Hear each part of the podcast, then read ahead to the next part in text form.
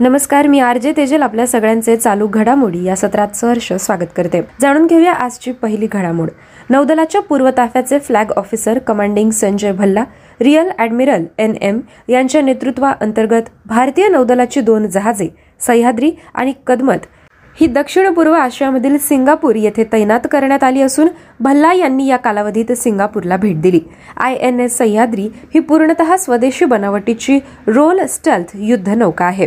तर I N S Kadmatt ही स्वदेशी बनावटीची एक एस डब्ल्यू कार्वेट आहे. या भेटीदरम्यान आय एन एस वरील कर्मचाऱ्यांनी सिंगापूरच्या नौदलासोबत परस्पर सहकार्य आणि आंतर कार्यक्षमता वाढवण्याच्या दिशेने झालेल्या व्यावसायिक संवादात भाग घेतला. या सामाजिक आणि अनौपचारिक देवाणघेवाणीचा उद्देश परस्परांच्या नौदलांमधील संबंध दृढ करणे आणि सामंजस्य वाढवणे हा आहे. या जहाजांच्या भेटीमुळे सागरी सहकार्य वाढवण्यात आणि सिंगापूरशी भारताचे असलेले मैत्रीचे बंध दृढ होण्यात मदत होणार असून त्यामुळे या प्रदेशातील सुरक्षा आणि स्थैर्य आणखी मजबूत होईल. या जहाजांच्या भेटीमुळे सिंगापूर आर्म्ड फोर्सेस या दिनाचेही औचित्य साधले गेले. रिअर ॲडमिरल संजय भल्ला यांनी सिंगापूरमधील क्रांजी वॉर मेमोरियलला भेट दिली आणि दुसऱ्या महायुद्धात कर्तव्य बजावताना प्राणांची आहुती देणाऱ्या सर्व हुतात्म्यांना श्रद्धांजली दिली. नौदलाच्या या घडामोडीनंतर वळूया पुढील बातमीकडे.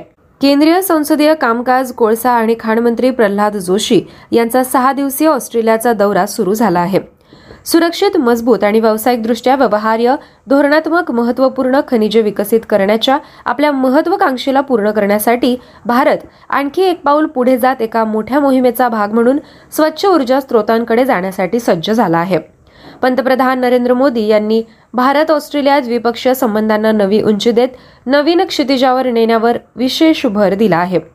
त्यामुळे दोनही देशांदरम्यान विविध क्षेत्रात विशेषतः गंभीर खनिजे कोळसा खाणकाम संरक्षण नवीन आणि अक्षय ऊर्जा नवीन तंत्रज्ञान कृषी संशोधन आणि सायबर सुरक्षा या क्षेत्रांमध्ये अधिक सहकार्याचा मार्ग मोकळा होईल.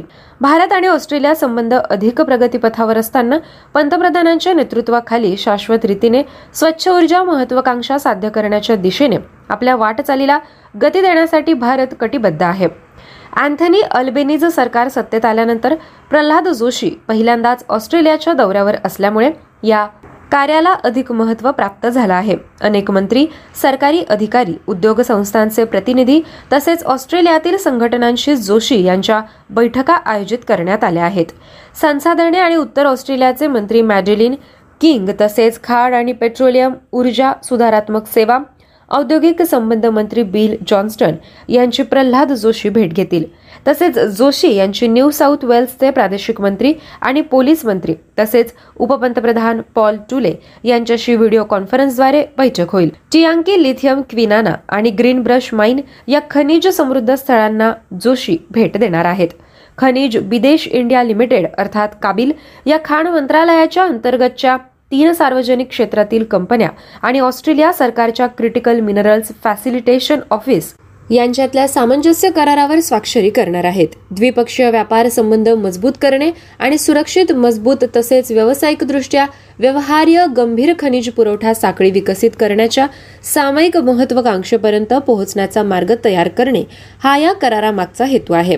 Bharat Australia critical minerals investment partnership ऑस्ट्रेलियातील व्यवहार्य लिथियम आणि कोबॉल्ट प्रकल्पांसाठी संयुक्त गुंतवणूक करणार असून त्यामुळे स्वच्छ ऊर्जा महत्वाकांक्षेकडे भारताच्या संक्रमणासाठी महत्त्वपूर्ण झाली आहे. ई मोबिलिटी उपक्रम गंभीर आणि धोरणात्मक खनिजांचा वापर करणाऱ्या इतर वैविध्यपूर्ण क्षेत्रांसाठी हा करार भारताच्या खनिज सुरक्षेला पूरक ठरेल. खाण आणि खनिज क्षेत्रातील सुधारणांवर प्रकाश टाकण्याबरोबरच जोशी यांच्या दौऱ्यात भारतीय समुदायाला मार्गदर्शन होईल आणि त्यांच्याशी संवाद साधला जाईल. यानंतर वळूया बुद्धिबळ ऑलिम्पियाडच्या बातमीकडे. पहिल्या बुद्धिबळ ऑलिम्पियाड टॉर्च रिलेचे गोव्यात जोरदार स्वागत करण्यात आले आहे. गोव्यातील पहिली महिला ग्रँडमास्टर भक्ती कुलकर्णी हिच्या उपस्थितीत ग्रँडमास्टर अनुराग महामलने बुद्धिबळ ऑलिम्पियाड मशाल क्रीडामंत्री गोविंद तावडे यांच्याकडे सोपवली आहे. खेलो इंडिया या उपक्रमातून देशाच्या कानाकोपऱ्यातून प्रतिभावंत खेळाडूंचा शोध होण्यास मदत झाली आहे. या बुद्धिबळ मशालीमुळे गावागावांमध्ये बुद्धिबळ खेळाविषयी जागृती निर्माण होण्यास मदत होईल असा विश्वास गोव्यातील क्रीडा मंत्र्यांनी व्यक्त केला आहे. गोवा या राज्यातून भक्ती कुलकर्णी अनुराग महामल लिओन मेंडोसा या बुद्धिबळपटूंनी देशाचे नाव आंतरराष्ट्रीय पातळीवर रोशन केले आहे. भक्ती कुलकर्णी हिच्यापासून प्रेरणा घेऊन मुलींमध्ये जागृती निर्माण होईल असेही गोविंद तावडे म्हणाले. गोव्याची भक्ती कुलकर्णी बुद्धिबळ ऑलिम्पियाडमध्ये भारत अ या संघात सहभागी आहे. ग्रँडमास्टर अनुराग महामल मुंबईहून बुद्धिबळ ऑलिम्पियाड मशाल घेऊन गोव्यात दाखल झाला होता. त्यानंतर ही मशाल फोंडा येथील क्रांती मैदानावर आणण्यात आली. क्रांती मैदानावरून पारंपरिक घोडे मोडणी आणि दिवली नृत्याच्या साथीने मशाल राजीव गांधी कला मंदिर येथे आणण्यात आली. गोव्याहून बुद्धिबळ ऑलिम्पियाड मशाल मध्य प्रदेशाकडे घेऊन जाण्याचा मानही अनुराग महामल यास मिळाला. आपण सर्व जाणतोच की या ऐतिहासिक मशाल रॅलीचा शुभारंभ पंतप्रधान नरेंद्र मोदी यांच्या उपस्थितीत नवी दिल्ली येथील इंदिरा गांधी स्टेडियमवर करण्यात आला आहे. या रिलेमध्ये भारताच्या स्वातंत्र्याच्या पंच्याहत्तर वर्षांच्या निमित्ताने एकूण पंच्याहत्तर शहरांचा समावेश असेल. बुद्धिबळ जे आज आपल्याला माहिती आहे त्याचे मूळ चतुरंग या भारतीय खेळापासून आहे. चतुरंग भारतात सहाव्या शतकापासून खेळला जायचा. पुढील शतकांमध्ये हा खेळ संपूर्ण आशिया आणि युरोपमध्ये पसरला. शेवटी सोळाव्या शतकाच्या आसपास बुद्धिबळ म्हणून ओळखला जाणारा हा खेळ विकसित झाला. यानंतर जाणून घेऊया पुढील घडामोड.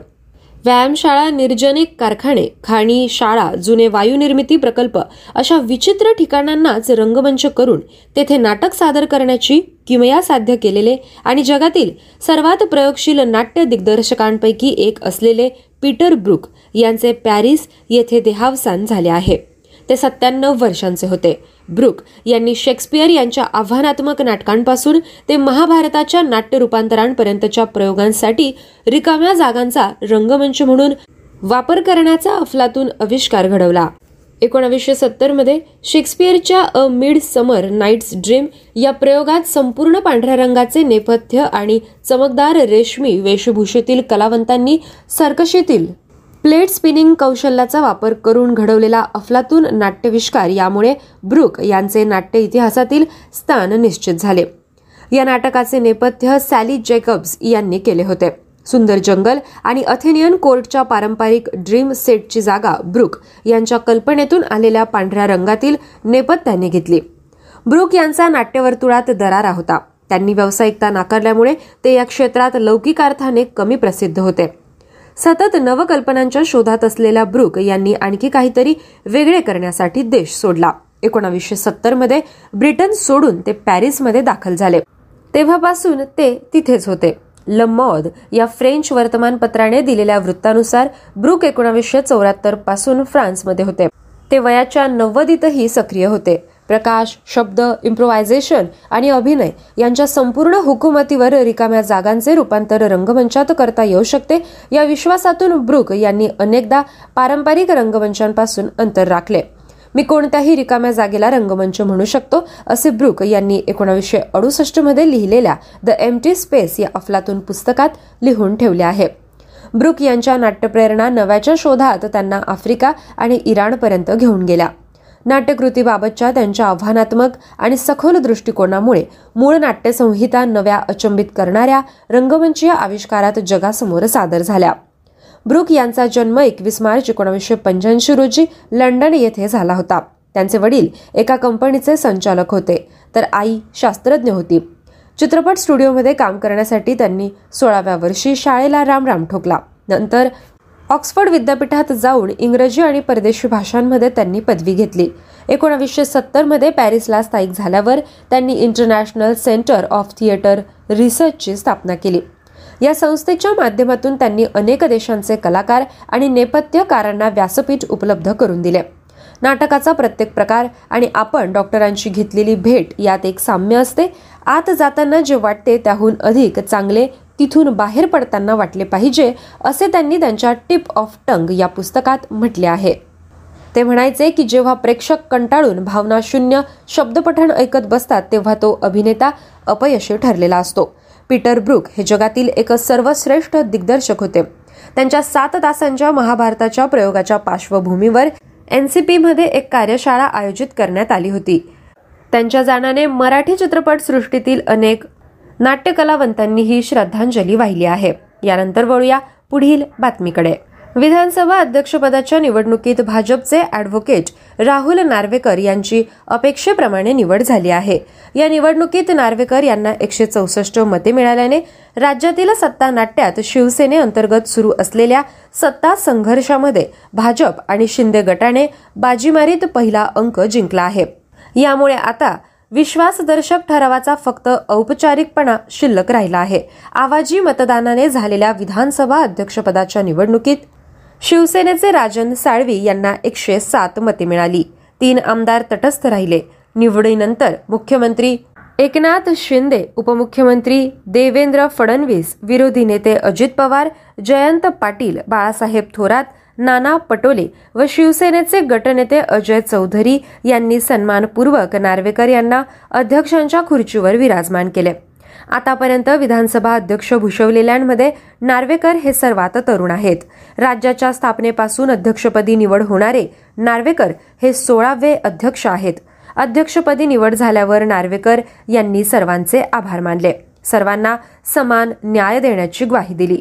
संसदीय लोकशाहीच्या वाटचालीत वैशिष्ट्यपूर्ण स्थान असलेल्या महाराष्ट्र विधानसभा या राज्यातील सर्वोच्च सभागृहाच्या अध्यक्षपदी निवड झाल्याबद्दल सर्वांचे आभार मानताना सभागृहातील कामकाजाचा क्षण आणि क्षण शोषित वंचितांच्या कल्याणासाठी खर्च करू असेही त्यांनी सांगितले.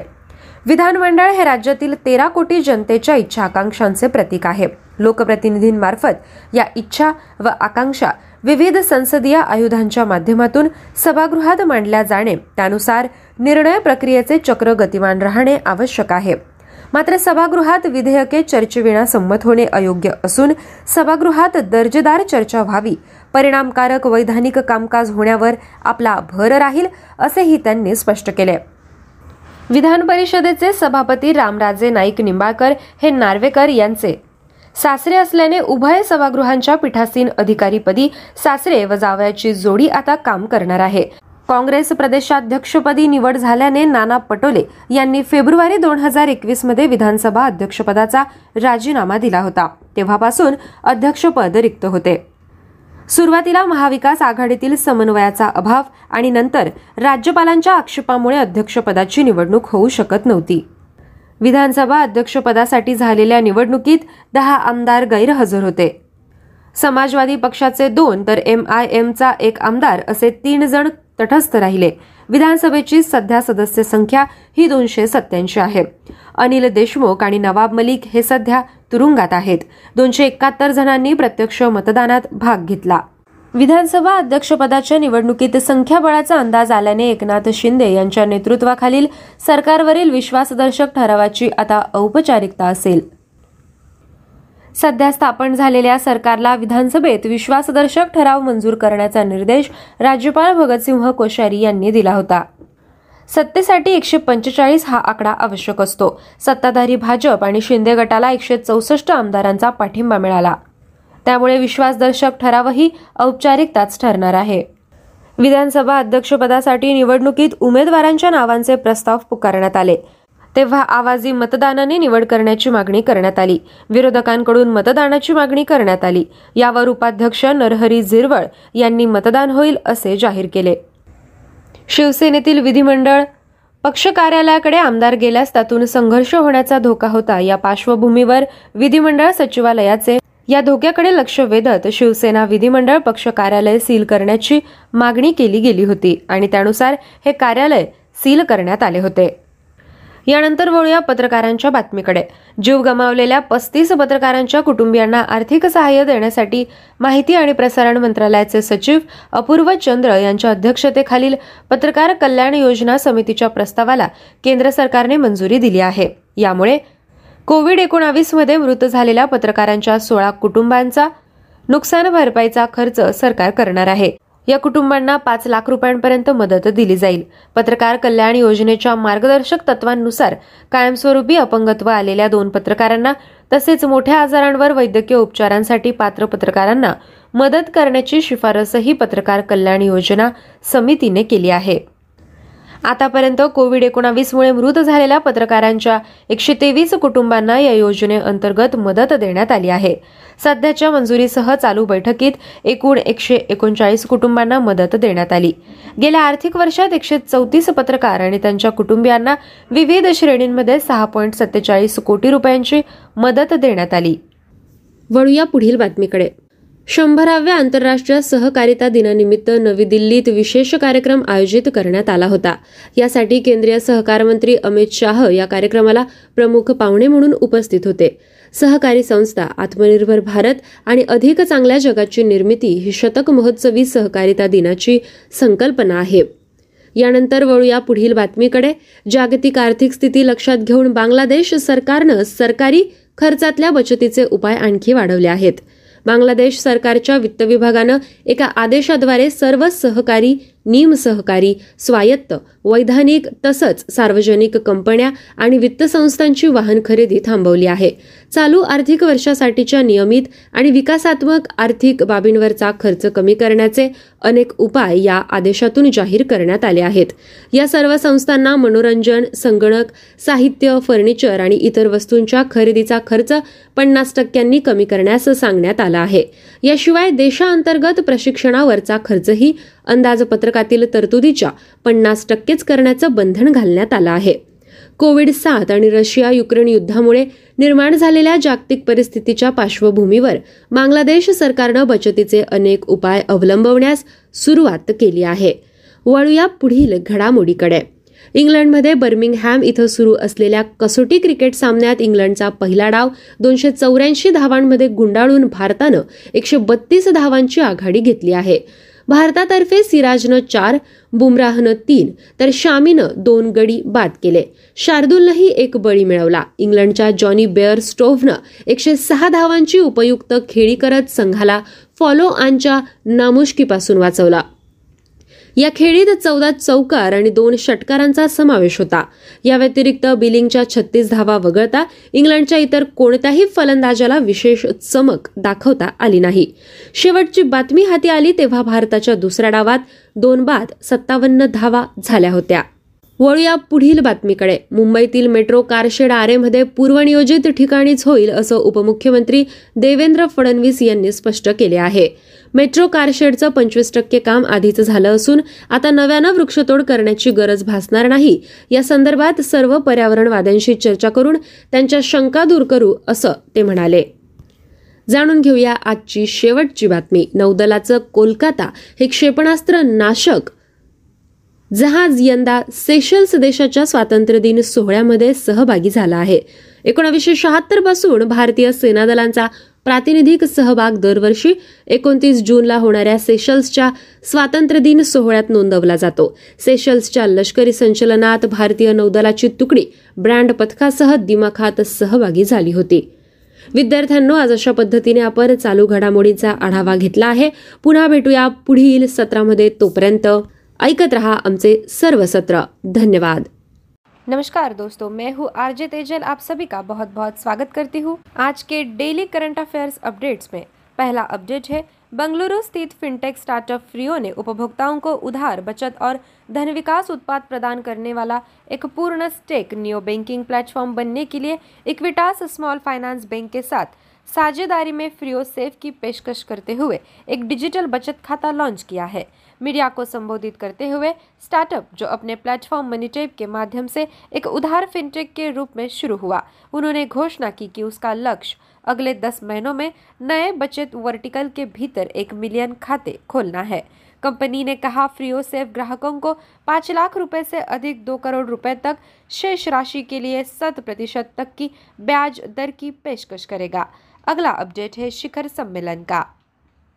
केंद्रीय संस्कृति मंत्री जी किशन रेड्डी ने नई दिल्ली में दुर्लभ कलाकारों की प्रतिभा को प्रदर्शित करने वाले ज्योतिर्गमय उत्सव का उद्घाटन किया। आज़ादी का अमृत महोत्सव के हिस्से के रूप में और विश्व संगीत दिवस के अवसर पर संगीत नाटक अकादमी ने देश भर के दुर्लभ संगीत वाद्य यंत्रों की प्रतिभा को प्रदर्शित करने के लिए इस उत्सव का आयोजन किया है, जिसमें सड़क पर प्रदर्शन करने वाले और ट्रेन में मनोरंजन करने वाले शामिल है। इस अवसर पर बोलते हुए श्री रेड्डी ने कहा कि संगीत सार्वभौमिक भाषा है और भारतीय संगीत इसकी संस्कृति की तरह बहुत विविध है। अगला अपडेट है अर्थव्यवस्था के बारे में। विश्व बैंक ने उत्तराखंड के पहाड़ी क्षेत्रों में वर्षा आधारित खेती को नई ऊंचाइयों पर ले जाने के लिए एक हज़ार करोड़ रुपए की परियोजना को मंजूरी दी है। वाटरशेड विभाग द्वारा Uttarakhand climate responsive rainfed farming project नाम की परियोजना लागू की जाएगी। राज्य सरकार ने विश्व बैंक द्वारा वित्त पोषण के लिए इस परियोजना का प्रस्ताव दिया, जिसका उद्देश्य ग्रीन हाउस गैस उत्सर्जन को कम करना है। एक आधिकारिक विज्ञप्ति में कहा गया है कि यह परियोजना स्प्रिंगशेड प्रबंधन, कृषि उत्पादकता को बढ़ावा देने, प्रवास को नियंत्रित करने और क्लस्टर आधारित कृषि को बढ़ावा देने में भी मदद करेगी। अगला अपडेट है नियुक्ति के बारे में। पी. उदय कुमार, निदेशक एनएसआईसी ने राष्ट्रीय लघु उद्योग निगम अध्यक्ष और प्रबंध निदेशक का अतिरिक्त प्रभार ग्रहण किया। वह इंजीनियरिंग कॉलेज गिंडी से मैकेनिकल इंजीनियर है। आईआईएम बेंगलोर से 12 साल के बोर्ड अनुभव के साथ स्नातकोत्तर है।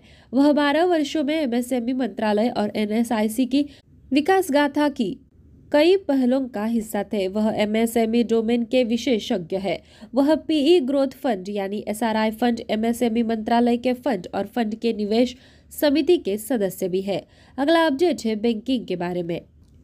साउथ इंडियन बैंक ने अपने कॉरपोरेट एग्जिम ग्राहकों के लिए एस आई ऑनलाइन नामक एक नया पोर्टल लॉन्च किया है।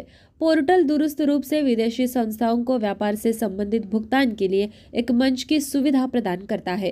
लेन देन के लिए प्रासंगिक सहायक दस्तावेज़ अपलोड करने के बाद ग्राहक एस आई ऑनलाइन पर भुगतान अनुरोध शुरू कर सकता है। एस आई ऑनलाइन अपने संचालन को और अधिक तकनीक संचालित बनाने के लिए बैंक द्वारा एक और उपलब्धि है। यह खुदरा बचत और एनआरईएसबी ग्राहकों को लक्षित करने वाली इंटरनेट बैंकिंग सुविधा शुरू करने के करीब आता है, ताकि शाखा का दौरा किए बिना विदेशी प्रेषण शुरू किया जा सके। अगला अपडेट है बैंकिंग के बारे में। कर्नाटक बैंक ने वीडियो आधारित ग्राहक पहचान प्रक्रिया के माध्यम से ऑनलाइन एसबी खाता खोलने की सुविधा शुरू की है। एक विज्ञप्ति में कहा गया है कि बैंक की कॉरपोरेट वेबसाइट में सक्षम सुविधा किसी भी संभावित ग्राहकों को ऑनलाइन प्रक्रिया के माध्यम से एक एसबी खाता खोलने और वीडियो कॉल के माध्यम से केवाईसी सत्यापन पूरा करने का अधिकार देती है। End to end paperless digital प्रक्रिया बैंक के एप्लीकेशन प्रोग्रामिंग इंटरफेस का लाभ उठाती है। जो खाता खोलने के फॉर्म को स्वतः भरता है। वीडियो कॉल के माध्यम से तुरंत पेन और आधार नंबर को मान्य करता है। अगला अपडेट है राज्य के समाचार का। जम्मू कश्मीर में केंद्रीय मंत्री डॉक्टर जितेंद्र सिंह ने उधमपुर ज़िले के दंडयाल क्षेत्र में भूकंप विज्ञान वेगशाला का उद्घाटन किया। जम्मू कश्मीर में तीसरा ऐसा केंद्र पृथ्वी विज्ञान मंत्रालय द्वारा 20 लाख रुपए की लागत से स्थापित किया गया है। वेदशाला में उधमपुर, डोडा, किश्तवाड़, रामबन समेत कई अन्य जिलों का पूरा भूकंपीय रिकॉर्ड तैयार किया जाएगा। जितेंद्र सिंह ने कहा कि केंद्र सरकार द्वारा अगले चार महीनों में कश्मीर संभाग में तीन और भूकंप वेदशालाओं सहित एक सौ बावन भूकंप वेदशालाएँ स्थापित की जा रही है। अगला अपडेट है नियुक्ति के बारे में। ब्रिक्स देशों के शांघाई मुख्यालय वाले न्यू डेवलपमेंट बैंक ने पूर्व नौकर शाह डॉक्टर डीजे पांड्यान को Gujarat international finance tech city में अपने भारत क्षेत्रीय कार्यालय के महानिदेशक के रूप में नियुक्त किया है। बैंक ने घोषणा की, पांडियन ने पहले बीजिंग स्थित एशिया इंफ्रास्ट्रक्चर इन्वेस्टमेंट बैंक के उपाध्यक्ष और मुख्य निवेश अधिकारी के रूप में कार्य किया, जिसमें भारत, चीन के बाद दूसरा सबसे बड़ा शेयर धारक है। उनके बाद जनवरी में आरबीआई के पूर्व गवर्नर उर्जित पटेल ने उनका स्थान ग्रहण किया था। नौवा अपडेट है भारत की तेज गेंदबाज ऑलराउंडर रुमेलीधर ने अंतर्राष्ट्रीय क्रिकेट के सभी प्रारूपों से संन्यास की घोषणा कर दी है। अड़तीस वर्षीय जिन्होंने भारत के अठारह टी ट्वेंटी अठहत्तर एक दिवसीय और चार टेस्ट खेले, उन्होंने अपने सोशल मीडिया पर इसकी घोषणा करने के लिए एक संदेश पोस्ट किया। धर ने 2003 में इंग्लैंड के खिलाफ लिंकन में एक दिवसीय मैच खेलकर अंतर्राष्ट्रीय क्रिकेट में पदार्पण किया। उन्होंने भारत के लिए सौ मैचों में एक हज़ार तीन सौ अट्ठाईस रन बनाए और चौवासी विकेट लिए। उन्होंने दक्षिण अफ्रीका में 2005 विश्व कप के फाइनल में, चेन्नई में 2007 के चतुर्कोषणीय टूर्नामेंट में भारत को ले जाने में महत्वपूर्ण भूमिका निभाई। आखिरी अपडेट है शिखर सम्मेलन का। एक महत्वपूर्ण घोषणा में जम्मू और कश्मीर जी ट्वेंटी की 2023 बैठकों की मेजबानी करेगा। एक प्रभावशाली समूह जो दुनिया की प्रमुख अर्थव्यवस्थाओं को एक साथ लाता है। संविधान के अनुच्छेद 370 के तहत तत्कालीन राज्य के विशेष दर्जे की गारंटी वापस लिए जाने और अगस्त 2019 में इसे दो केंद्र शासित प्रदेशों में विभाजित करने के बाद जम्मू कश्मीर में होने वाला यह पहला बड़ा अंतर्राष्ट्रीय शिखर सम्मेलन होगा। पिछले साल सितंबर में केंद्रीय वाणिज्य और उद्योग मंत्री पीयूष गोयल को जी बीस के लिए भारत के शेरपा के रूप में नियुक्त किया गया था। दोस्तों ये थी हमारी डेली करंट अफेयर्स की अपडेट्स। ऐसे ही अपडेट सुनने के लिए do state to our all the sessions. Hello, listeners, and welcome to Daily Current Affairs Updates for July 2022. I'm your RJ Priyanka, and without any further delay, let's start with our first daily update, which belongs to the category of agreement. Frio partners with Equitas Small Finance Bank to launch digital savings account. Frio, a Bengaluru based fintech startup, has launched Frio Save, a digital savings account, in partnership with Equitas Small Finance Bank in an effort to become a full stack neo-banking platform offering lending, savings, and wealth growth products to consumers. The startup, which began as a lending fintech through its platform MoneyTap, announced in a media address that it aims to open a million accounts within the new savings vertical over the next 10 months. According to the company, FrioSave will offer customers an interest rate of up to 7% on balances ranging from rupees 5 lakh to rupees 2 crore. Let's move to our second daily update, which belongs to the category of summits and conferences. Culture Minister G. Kishan Reddy launched Jyotirgamaya Festival in New Delhi. Union Culture Minister G. Kishan Reddy launched Jyotirgamaya, a festival in New Delhi that showcases the talent of unsung performers. Sangeet Natak Academy has organized this festival as part of Azadi Ka Amrit Mahotsav and on the occasion of World Music Day to showcase the talent of rare musical instruments from across the country, including street performers and train entertainers. Mr. Reddy stated on the occasion that music is a universal language and that Indian music, like its culture, is very diverse. Let's move further to our third daily update, which belongs to the category of economy. Uttarakhand project to boost rain fed agriculture approved by World Bank. The World Bank has approved a project worth rupees 1000 crore to take rain fed farming to new heights in Uttarakhand's hilly regions. The Watershed Department will carry out the Uttarakhand Climate Responsive Rain Fed Farming Project. The project, which aims to reduce greenhouse gas emissions, was proposed by the state government for World Bank funding. According to an official release, the project will also aid in spring shed management, increased agriculture productivity, control migration, and promoting cluster based agriculture. Let's move further to our fourth daily update, which belongs to the category of appointment. P. Uday Kumar took charges as NSIC's chairman and managing director. P. Uday Kumar, director of NSIC, was appointed chairman and managing director of National Small Industries Corporation NSIC. He is a mechanical engineer from College of Engineering, Guindy, with a postgraduate degree from IIM Bangalore and 12 years of board experience. Over a 12 year period, he was involved in numerous initiatives of the Ministry of MSME and NSIC's growth story. He is an expert in the MSME domain. He is also an investment committee member of the PE Growth Fund, namely SRI Fund, Fund of Ministry of MSME. Let's move further to our Next daily update, update number 5, which belongs to the category of banking. South Indian Bank launches SIBTF Online Exim Trade Portal. South Indian Bank has launched a new portal for its corporate Exim customers called SIBTF Online. The portal provides a platform for remote trade related payments to foreign entities. After uploading the necessary transaction supporting documents, the customer can initiate the payment request through SIBTF Online. SIBTF Online is yet another achievement by the bank in its efforts to make its operations more technologically advanced. It comes on the heels of the launch of the Internet Banking Service, which allows retail savings and NRESB customers to initiate foreign remittances without visiting a branch.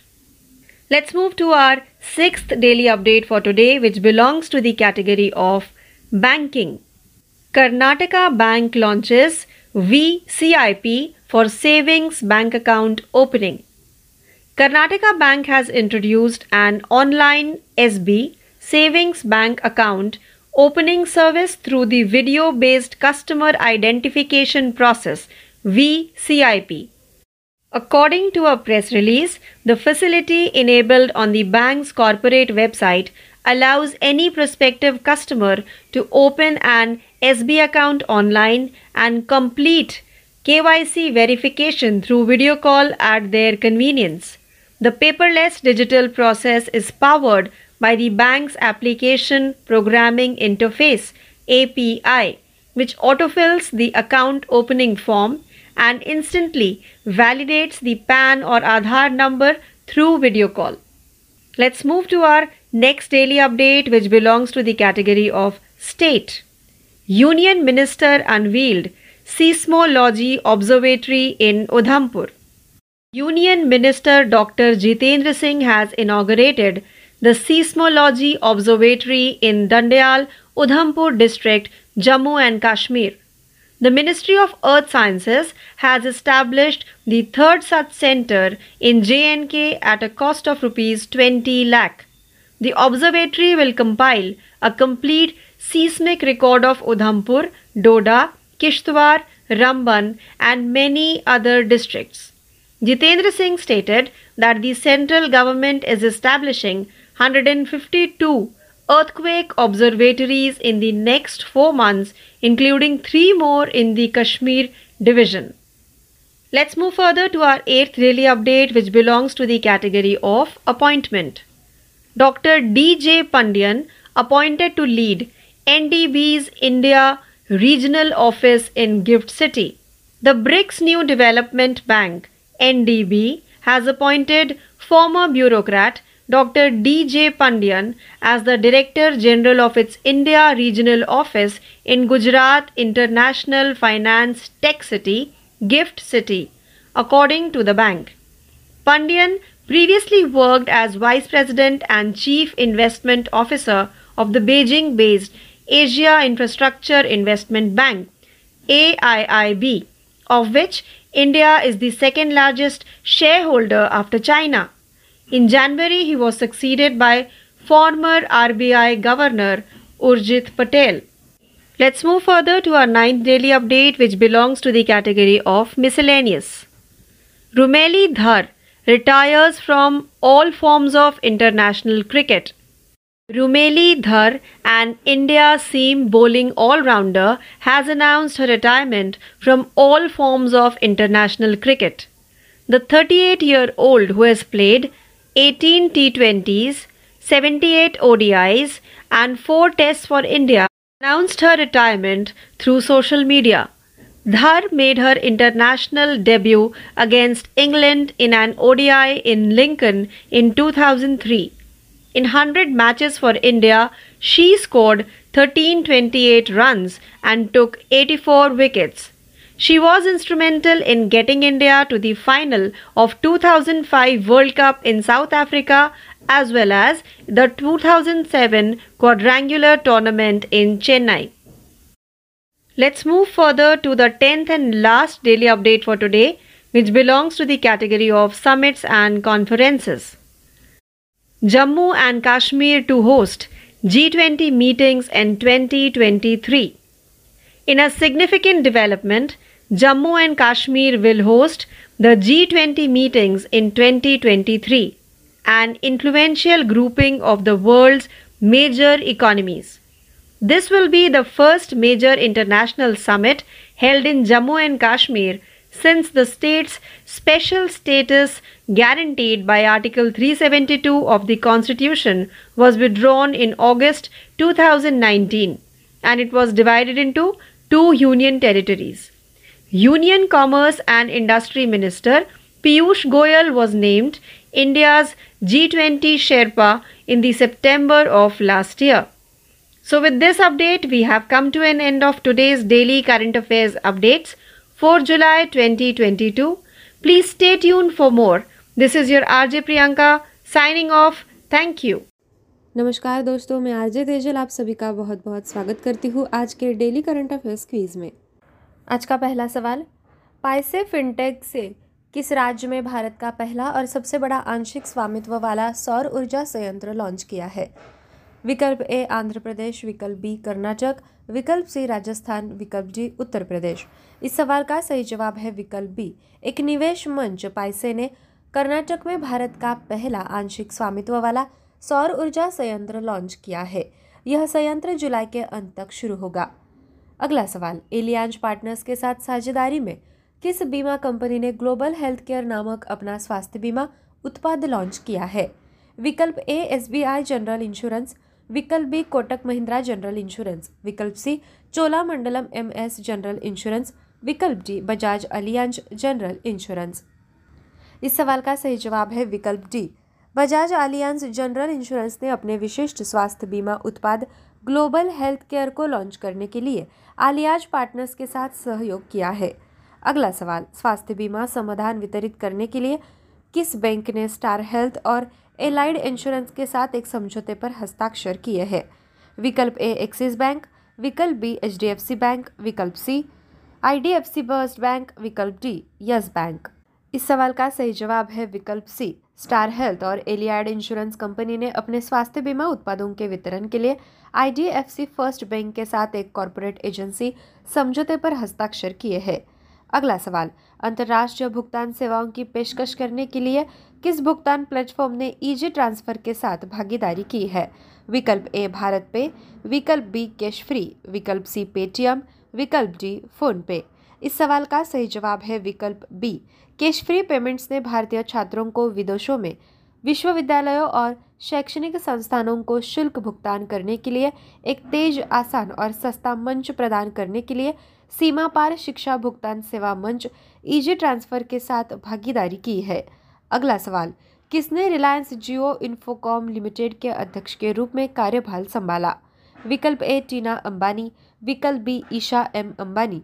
विकल्प C, अनंत M Ambani. विकल्प D Akash M Ambani. इस सवाल का सही जवाब है विकल्प D. Reliance Jio Infocomm limited के निदेशक मंडल ने गैर कार्यकारी निदेशक आकाश एम अंबानी को बोर्ड के अध्यक्ष के रूप में नियुक्त करने को मंजूरी दे दी है। छठा सवाल, Bharatiya state bank, HDFC bank और आईसीआईसीआई बैंक ने परफ्यूस अकाउंट अग्रीगेशन सर्विसेज़ में कितनी हिस्सेदारी हासिल की है?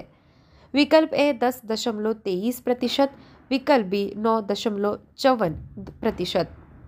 विकल्प सी, आठ दशमलव छिहत्तर प्रतिशत, विकल्प डी छः दशमलव तेईस प्रतिशत। इस सवाल का सही जवाब है विकल्प B. Bharatiya state bank, HDFC bank और आईसीआईसीआई बैंक ने Perfios account aggregation services private limited में नौ दशमलव चौवन प्रतिशत हिस्सेदारी का अधिग्रहण किया है। अगला सवाल ओलंपिक और विश्व चैंपियनशिप के पदक विजेता हॉकी खिलाड़ी स्वर्गीय वरिंदर सिंह को किस वर्ष Dhyanchand life time achievement award से सम्मानित किया गया? विकल्प ए 2006, विकल्प बी 2005, विकल्प सी 2004, विकल्प डी 2007 इस सवाल का सही जवाब है विकल्प डी 2007 में। भारतीय हॉकी दिग्गज और स्वर्ण पदक जीतने वाली 1975 विश्व कप टीम के सदस्य स्वर्गीय वरिंदर सिंह को प्रतिष्ठित Dhyanchand life time achievement award से सम्मानित किया गया था। अगला सवाल, पूरे भारत में राष्ट्रीय सांख्यिकी दिवस कब मनाया गया? विकल्प ए 27 जून, विकल्प बी 28 जून, विकल्प सी 29 जून, विकल्प डी 30 जून। इस सवाल का सही जवाब है विकल्प सी।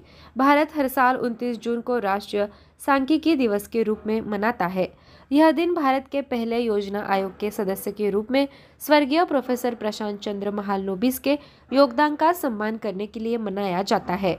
अगला सवाल। पूंजीगत सामान्य क्षेत्र को बढ़ावा देने के लिए कौशल विकास प्रशिक्षण प्रदान करने के लिए किस मंत्रालय ने कौशल विकास और उद्यमिता मंत्रालय के साथ एक समझौते ज्ञापन पर हस्ताक्षर किए? विकल्प ए, इस्पात मंत्रालय, विकल्प बी, एमएसएमई मंत्रालय, विकल्प सी, भारी उद्योग मंत्रालय, विकल्प डी, वाणिज्य और उद्योग मंत्रालय।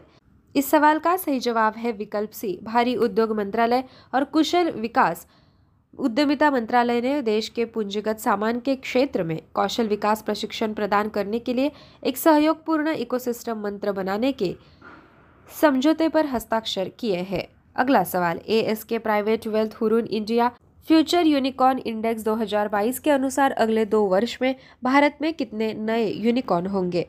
विकल्प ए 100 विकल्प बी एक सौ सत्तावन, विकल्प सी 122 विकल्प D 200 AS K private wealth Hurun India future unicorn index 2022 के अनुसार अगले दो से चार वर्षों में भारत में 122 नए यूनिकॉर्न होंगे, जिनमें से प्रत्येक का मूल्य एक बिलियन डॉलर से अधिक होगा।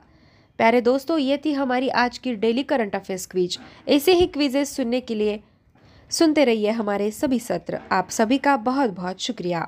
Hello listeners and welcome to daily current affairs quiz fourth July 2022 I am your R J Priyanka and without any further delay I take you to our question number one Pice FinTech has launched India's first and largest fractionally owned solar power plant in which of the following state? The options are A. Andhra Pradesh, B. Karnataka, C. Rajasthan or D. Uttar Pradesh? The correct answer for the question is B. An investment platform PICE has launched India's first fractionally owned solar power plant in Karnataka. The plant is set to be commissioned by the end of July. Let's quickly move to question number 2. In partnership with Allianz Partners, which of the following insurance company has launched its health insurance product named Global Health Care. The options are A. SBI General Insurance, B. Kotak Mahindra General Insurance, C. Chola Mandalam MS General Insurance, or D. Bajaj Allianz General Insurance. The correct answer for the question is D. Bajaj Allianz General Insurance has collaborated with Allianz partners to launch its distinctive health insurance product, Global Health Care. Let's move to our third question. To distribute health insurance solutions, which of the following bank has signed an agreement with Star Health and Allied Insurance? The options are A. Axis Bank, B. HDFC Bank, C. IDFC First Bank or D. Yes Bank? The correct answer for the question is C. Star Health and Allied Insurance Company has signed a corporate agency agreement with IDFC First Bank for distribution of its health insurance products. Let's move to question number 4. To offer international payment services, which of the following payment platform has partnered with Easy Transfer? The options are A. Bharat Pay, B. Cash Free, C. Paytm, or D. Phone Pay. The correct answer for the question is B. Cash Free Payments has partnered with cross border education payment services platform Easy Transfer to offer a faster, easier, and cheaper platform for Indian students to make fee payments to universities and educational institutions abroad. Let's begin our question number 5. Who among the following took charges as chairman of the Reliance Geo Infocom Limited? The options are A. Tina Ambani, B. Isha M. Ambani, C. Anant M. Ambani, or D. Akash M. Ambani. The correct answer for the question is D. The Board of Directors of Reliance Jio Infocom Limited has approved the appointment of Akash M. Ambani, non executive director, as chairman of the board. Let's move to question number 6. State Bank of India SBI, HDFC Bank, and ICICI Bank has acquired how much stake each in Perfios account aggregation services? Perfios AA. The options are A 10.23%, B 9.54%, C 8.76%, D 6.23%. The correct answer for the question is B. State Bank of India, SBI, HDFC Bank, and ICICI Bank has acquired a 9.54% stake each in Perfios Account Aggregation Services Private Limited, Perfios AA. Let's move to question number 7 now. In which year Olympic and World Championships medalist hockey player late Varinder Singh was conferred with the Dhyan Chand Lifetime Achievement Award? The options are A 2006, B 2005, C 2004 or D 2007? The correct answer for the question is D. In 2007, Indian hockey stalwart and member of the gold medal winning 1975 World Cup team, late Varinder Singh was conferred with the prestigious Dhyan Chand Lifetime Achievement Award. Let's move to question number 8. When the National Statistics Day was observed across India? The options are A. 27 June, B. 28 June, C. 29 June, or D. 30 June. The correct answer for the question is C. Every year India observes 29 June as National Statistics Day. The day is observed to honor late Professor Prashant Chandra Mahalanobis' contribution as a member of India's first Planning Commission. Let's move to question number 9.